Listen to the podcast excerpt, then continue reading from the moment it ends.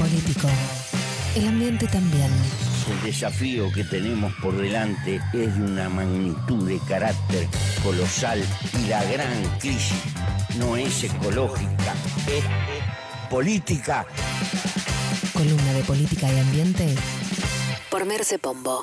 Siempre muy politizada, muy, muy, muy de izquierda, demasiado, demasiado. Bueno, ahí con un poco de Mujica y Mirta, un contraste un poco contundente, arrancamos esta columna que tiene muchísimo que ver con esto que dice Mujica de la crisis eh, es política, no es solamente ecológica, no es solamente climática, sino que hay un trasfondo político muy amplio, porque si no hubiese una crisis política de fondo, y pensáramos que el único problema es eh, la existencia de límites físicos en nuestro planeta, podríamos pensar que la solución tiene que ver únicamente con ampliar esos límites, que es justamente lo que están pensando eh, las personas más millonarias del mundo, tanto Elon Musk como Jeff Bezos, están pensando como alternativa real mudarnos a Marte. Y están invirtiendo millones en eh, la industria eh, de aerospace, eh, aeroespacial. Específicamente, bueno, Elon Musk está desarrollando eh, una empresa que es eh, SpaceX, que dice y dijo que para dos mil veinticuatro o a más tardar seguramente en dos mil veintiséis, porque esto, la oportunidad para viajar a Marte es cada dos años por una cuestión de alineamiento de los planetas, podríamos estar llegando a Marte. Y es importante enmarcar ex, esto en el contexto de la crisis climática y ecológica que, eh, que estamos atravesando.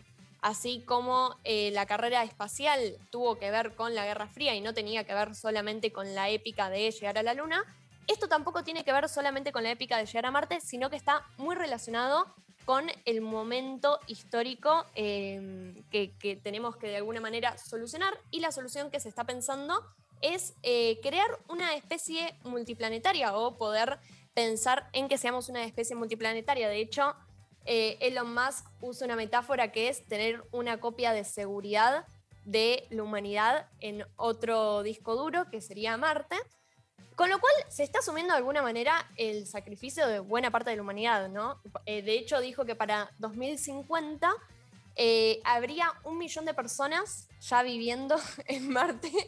Esto es real, chicas. Eh... Y, y parece un poco eh, esta cuestión, este tema común en la ciencia ficción de algún sector privilegiado yéndose en un cohete mientras el resto del de, eh, planeta es destruido, medio también bíblico, juicio final. Y de hecho, bueno, esto es una eh, pregunta que surgió y que se le hicieron en Twitter, esto de cómo se, eh, con qué criterio se designaría a eh, quiénes serían quienes vayan a Marte si pensamos que esa es la salvación. Y lo que dijo Elon Musk es que la idea es que sea accesible, que esté quinientos mil dólares eh, el viaje a Marte, y que quienes no lo puedan pagar puedan acceder a un préstamo. Lo cual también eh, podemos pensar que alguien que no accede a sus servicios más básicos no va a pedir un préstamo de quinientos mil dólares para ir a Marte. Pero bueno, en definitiva, esta fue la respuesta. Y aparte de todo, también pensemos que está pensando en un millón de personas y que en la Tierra hoy en día somos más de siete mil millones. Entonces, necesariamente, independientemente del criterio de selección, que supongamos que no hay una cuestión que tenga que ver con lo económico, lo cual es eh, realmente eh, un delirio, eh, y de todas formas sería para, para unos pocos. Eh, así que bueno, sí. O sea, para, para, para aclarar un poco, ¿no? Vos lo que está diciendo, vos lo que me está diciendo, como diría Fantino, es que Elon Musk dice, ok, yo soy una persona millonaria, tengo un montón de poder, podría hacer algo para ayudar a la humanidad a transicionar hacia otro sistema, podría usar mi, eh, mi injerencia para, digamos, salvar esta situación para la cual todavía estamos a tiempo, pero decido hacer lobby contando cómo por ahí no vamos a ir a vivir a Marte, en una secuencia totalmente distópica del Arca de Noé interplanetaria. Sí, sí, es realmente distópico y hay, lo que asusta es que hay un plan concreto para efectivizarlo, hay inversiones millonarias, es decir, es algo que realmente eh, está pasando. De hecho, eso es una crítica que le hizo Bill Gates, que sabemos que tiene algunas opiniones polémicas eh, en términos climáticos, pero bueno, con respecto a esta cuestión, dijo eh, mal y pronto que es una boludez estar planteando como solución irnos a Marte. Eh, y también pensemos que supongamos que tuviésemos la capacidad de mudar no un millón de personas, sino a toda la humanidad a Marte. Pensemos un poco las características de Marte, ¿no? Que, que es un planeta helado, que que el suelo no tiene nutrientes, que está cubierto de sales no está venenosas. Bueno, Marta, el problema es que joder. Te lo tengo que explicar, o sea. Claro, el problema es... Sí, sí, sí. Realmente tener que explicar por qué es más viable la Tierra en la que vivimos hace millones de años. Chicas, Marte... esto me hace acordar a una película, Elysium. Eh, ubican esa donde hay, tipo, la, la, el planeta está super, super poblado, tipo, hay contaminación, la gente... Eh, nada, vive en situación de pobreza extrema y hay una plataforma en el cielo donde están eh, la élite, los ricos. Sí, eh, a mí me hace acordar a casi toda la bibliografía y, y material cinematográfico de ciencia ficción.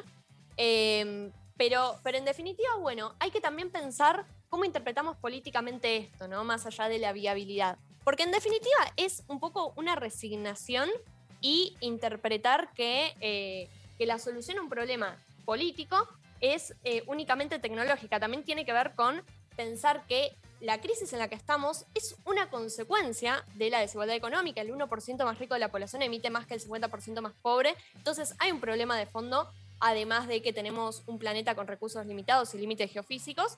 Y también tiene que ver con, bueno, eh, cuál es la ideología de estos, y, y que ahora lo podemos analizar un poco más en profundidad, de esta figura del filántropo.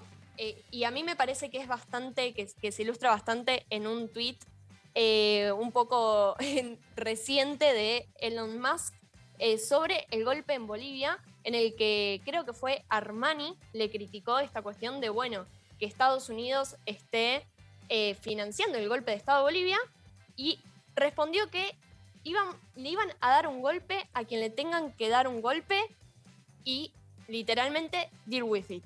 Entonces, hay también una ideología de manejo desigual de los recursos, que es independiente de la cantidad de recursos que tengamos. Es algo en lo que estamos enfrentando hace muchísimo tiempo, antes de que la crisis climática sea algo eh, tan manifiesto. Es esa, es esa frase de es más fácil imaginarse eh, el fin del mundo que el fin del capitalismo. Bueno, literalmente es tipo, están pensando en irse a vivir a fucking Marte porque es más fácil imaginarse la vida en un planeta que no, en el cual no se puede vivir, a imaginarnos nosotros transicionando socioecológicamente y energéticamente a un sistema que sea compatible con los límites geofísicos de la Tierra. La verdad, chiquis, o sea, que digo, si esos son los magnates, si eso es lo que los magnates están pensando, es como que con qué cara nos dicen a nosotros que somos demasiado idealistas, que estamos yendo como demasiado más allá. Tipo, ¿con qué cara, Negri, estás hablando de Marte? O sea, ¿qué?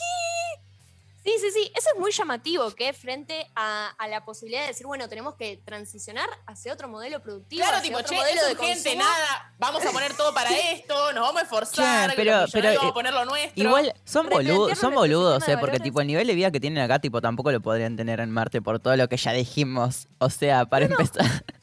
Por eso, pero está muy esa cosa de, bueno, el ambientalismo plantea cosas un poco eh, inviables. Como, como una sí, la contrapropuesta es ir a Marte. Sálvese quien pueda. Te, vivimos en una economía que tiene ciertas reglas y hay que adaptarse a eso. Y la propuesta es irse a Marte, colonizar Marte. Bueno, y no conté mucho sobre la propuesta de Jeff Bezos, pero que es similar, tener colonias espaciales.